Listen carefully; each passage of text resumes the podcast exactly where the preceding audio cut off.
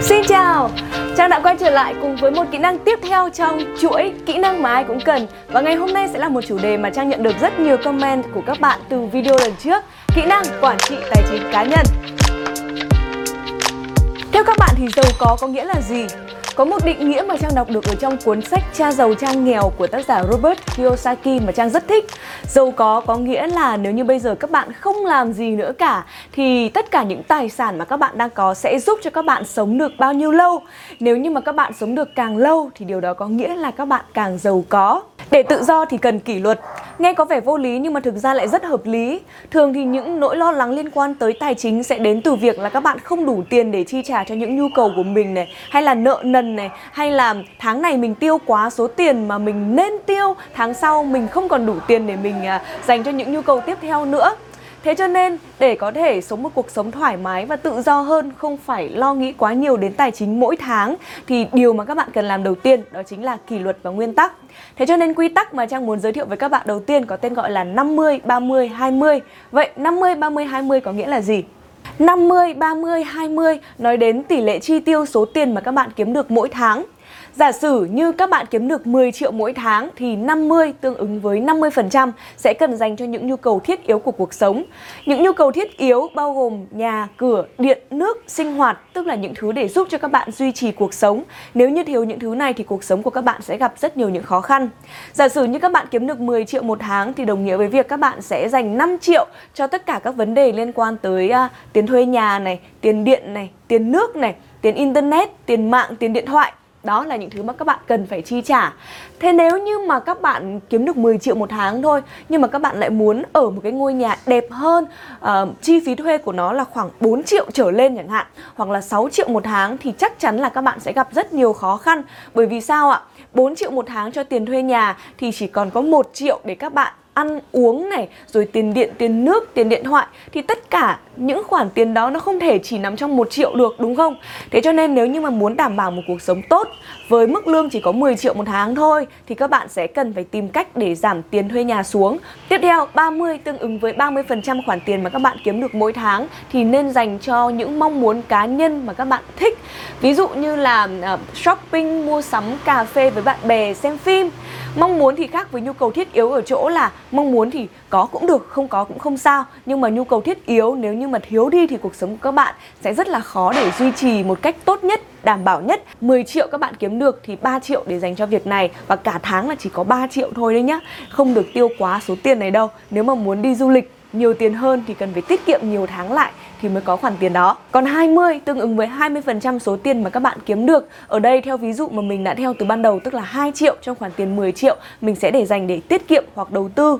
Có nghĩa là nếu như mà mình nhận được lương thì ngay lập tức 20% mình phải nhét lợn này, hoặc là mình chuyển sang tài khoản khác, hoặc là mình đem đi đầu tư để mình không động chạm tới 20% này trong quá trình chi tiêu hàng tháng của mình.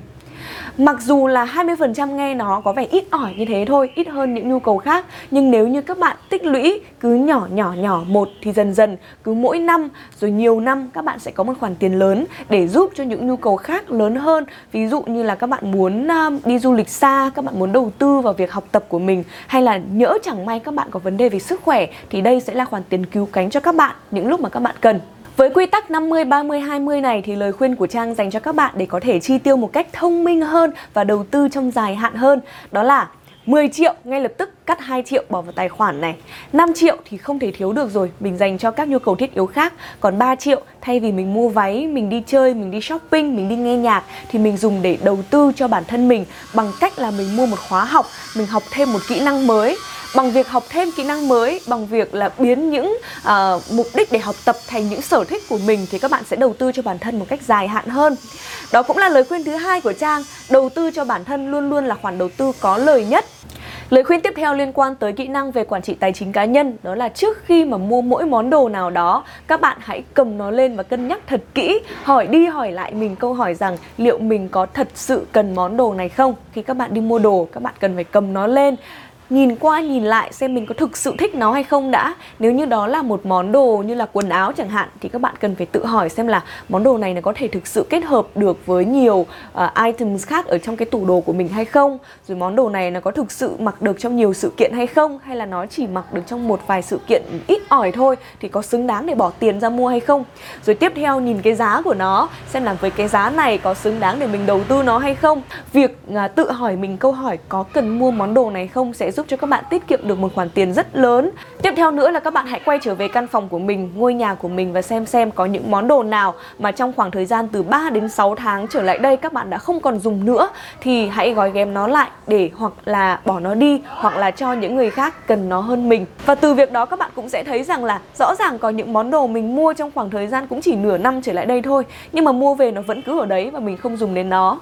Nếu như những món đồ mua về không được dùng ngay, không được áp dụng thực tế vào trong cuộc sống của các bạn thì đừng mua món đồ đó về làm gì cả À Trang biết rồi, bây giờ thì sẽ có nhiều người đặt câu hỏi là cuối năm rồi, mùa lễ hội đến rồi, các cửa hàng sales nhiều lắm và sales đến 50 70% đi qua mà không mua thấy rất là tiếc. Lúc đó Trang sẽ thường suy nghĩ như thế này, cầm cái túi đó lên. À cái túi này đẹp thật đấy, rẻ thật đấy. Ở nhà mình cũng có một cái tương tự như thế này rồi, hay là mình mua nó đến khi nào cái túi ở nhà mình hỏng thì mình dùng cái này Ừ, nghe cũng hợp lý đúng không?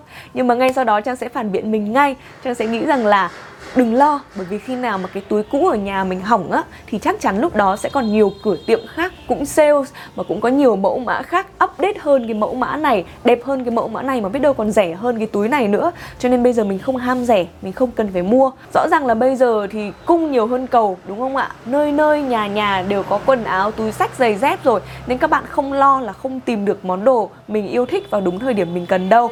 Lời khuyên tiếp theo của trang dành tới cho các bạn là nhất thiết các bạn phải tiêu ít hơn số tiền mà các bạn kiếm được.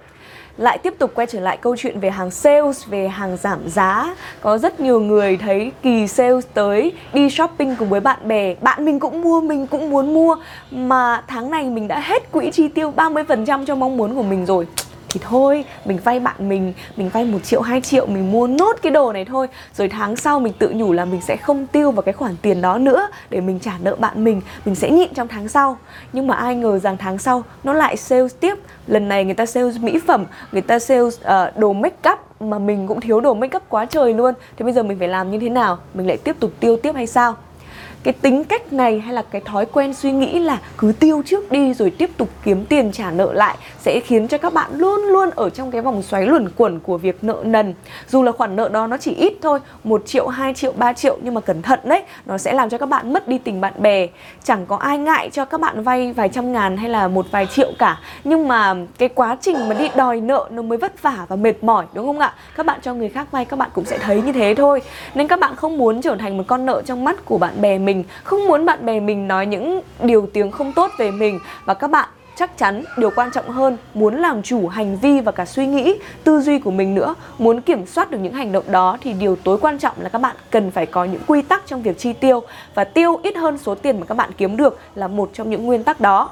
Nếu như các bạn chỉ có 3 triệu, hãy chỉ mang 2 triệu thôi để mang đi tiêu. Và tiêu hết số tiền đó là đi về, không tiêu thêm nữa trừ khi đó là những khoản đầu tư cho bản thân mình, như là một khóa học rất hay mà các bạn muốn học, hay là một cái gì đó đầu tư về lâu dài, về dài hạn, thì các bạn có thể cân nhắc thật kỹ để xem khóa học này có thực sự cần thiết với mình không, mình cần nó đến đâu, và nếu như nó thực sự cần thiết thì có thể vay bạn mình tiền, nhưng nhất thiết tháng sau sẽ phải trả nó ngay lập tức và lời khuyên cuối cùng của Trang dành tới cho các bạn là hãy mua tài sản thay vì mua nợ. Đây là một điều rất hay Trang học được cũng trong cuốn sách Cha giàu cha nghèo của tác giả Robert Kiyosaki. Trong cuốn sách này thì à, Robert Kiyosaki có dạy rằng nếu như mà các bạn cân nhắc mua một món đồ gì đó thì à, cũng như là các bạn hỏi xem món đồ này có thực sự cần thiết không thì có thể suy nghĩ sâu xa hơn là tự hỏi bản thân mình xem cái món đồ này mang về nhà nó sẽ trở thành một tài sản hay nó sẽ trở thành một khoản nợ À, thế thì phân biệt tài sản và khoản nợ như thế nào? Đơn giản thôi, tài sản là những thứ mà các bạn mua nó về nhà Nó sẽ giúp cho các bạn kiếm thêm được tiền Hoặc là giúp cho các bạn thuận lợi hơn trong công việc của mình. Tức là tăng năng suất hoặc là hiệu quả công việc của các bạn lên. Còn món nợ có nghĩa là mua nó về nhà Các bạn sẽ phải đầu tư thêm tiền vào nó Mà nó không thực sự mang lại những hiệu quả, những lợi ích Để giúp cho các bạn tăng năng suất làm việc hay là kiếm thêm tiền. Trang lấy một ví dụ như thế này cho đơn giản nhé Ví dụ như là các bạn mua một cái xe máy đi. Và nếu như các bạn là một ừ, người lái xe Grab chẳng hạn, mua một cái xe máy mới sẽ giúp cho các bạn chạy được nhiều hơn này, không bị hỏng xe này, năng suất chạy nhanh hơn, tốt hơn, các bạn đi lại tiện hơn, khách hàng của các bạn vui hơn, đánh giá các bạn cao điểm hơn. Thì có nghĩa là cái xe máy này nó đã trở thành tài sản của các bạn rồi, vì nó trực tiếp phục vụ cho công việc kiếm tiền của các bạn, đó là chạy Grab. Còn nếu như các bạn muốn mua một cái xe máy mới, giả sử như là một cái xe phân khối lớn, trong khi đã có một cái xe máy bình thường rồi, thì mua cái xe phân khối lớn về để làm gì? Đơn giản là chỉ để đi dạo phố vài vòng thôi, cho vui, bởi vì mình thích nhưng mà thay vào đó, mua cái xe phân khối lớn về, các bạn phải đầu tư thêm rất nhiều tiền cho nó. Từ tiền xăng đắt hơn này, từ tiền bảo trì, bảo dưỡng, cho đến việc là phải luôn luôn gửi xe ở những cái chỗ đắt hơn một chút xíu, rửa xe ở những chỗ đắt hơn một chút xíu để bảo vệ được cái lớp sơn hay là không có ai sờ mó đến cái xe của các bạn. Thì có nghĩa là các bạn phải đầu tư thêm rất nhiều tiền. Không chỉ tiền mà còn cả tư duy để suy nghĩ xem làm thế nào để bảo quản cái món đồ đó nữa. Thì có nghĩa là cái đó đã trở thành nợ của các bạn rồi. Nên nhất quyết các bạn phải nghĩ xem là món đồ này mua về nó có là tài sản của mình hay không hay nó là nợ thì chúng ta hãy bye bye nó và không nên mua nó về làm gì cả. Hãy chỉ mua một cái xe máy bình thường thôi, phục vụ cho những mục đích hàng ngày của các bạn thế là đủ rồi. Trong cuộc sống của mình thì trang không bao giờ mua cái gì mà chỉ giúp mình để giải trí cả. Như các bạn thấy trong phòng trang không có tivi trang không xem tivi nếu như muốn xem tivi thì các bạn hoàn toàn có thể dùng cái điện thoại của mình tải những cái app rất là đơn giản. À, ví dụ như là VTV Go hoặc là VTV Giải trí để xem phim. Những cái app này sẽ giúp cho các bạn xem được ngay trên điện thoại của mình mọi lúc mọi nơi. Không phải là tại vì Trang làm VTV nên Trang quảng cáo đâu nhé Bởi vì nó rất là tiện. Trang luôn luôn xem lại những chương trình mà Trang dẫn ở trên những cái app này. Các bạn hoàn toàn có thể tìm rất nhiều những cách thức thay thế khác nhau Để giúp cho cuộc sống của mình trở nên thuận tiện hơn. Không bày vẽ, sống đơn giản, sống tối giản thôi Thì cuộc sống của các bạn cũng trở nên nhẹ nhàng hơn Không phải mất thời gian tư duy suy nghĩ nhiều về nó nữa và để kết lại cho video ngày hôm nay, thì Trang khuyên các bạn là hãy nên đọc cuốn sách Cha giàu, cha nghèo, Rich Dad, Poor Dad của tác giả Robert Kiyosaki. Nó sẽ giúp cho các bạn thay đổi tư duy và kỹ năng liên quan tới câu chuyện quản trị tài chính cá nhân và làm giàu cho bản thân mình hơn rất nhiều. Còn một cuốn sách nữa cũng rất là hay Think and Grow Rich của tác giả Napoleon Hill. Cuốn sách này thì Trang cũng mới đang đọc thôi. Để xem là có gì hay thì Trang sẽ gợi ý cho các bạn. Nhưng mà nó đã nằm trong top những cuốn sách kinh điển được rất nhiều người gợi ý rồi, nên Trang tin chắc là các bạn cũng hãy thử tìm đọc nó đi. Có gì hay thì cũng hãy chia sẻ cho Trang ở dưới phần comment này nhé. Và các bạn hãy tiếp tục comment cho Trang xem là những kỹ năng tiếp theo các bạn muốn học hỏi là gì. Trang sẽ tiếp tục tìm hiểu và dựa trên kinh nghiệm cá nhân của Trang gửi đến cho các bạn những kỹ năng đó nhé còn bây giờ thì chúc các bạn sẽ có một tuần mới thật là vui, thật là nhiều niềm hứng khởi và nhớ là tiền đã vào túi mình rồi thì đừng để nó trôi ra chỗ khác và tuột đi mất nhé Chúc các bạn sẽ quản trị tài chính cá nhân thật tốt. Hẹn gặp lại các bạn vào 8 giờ tối thứ hai tuần sau. Xin chào!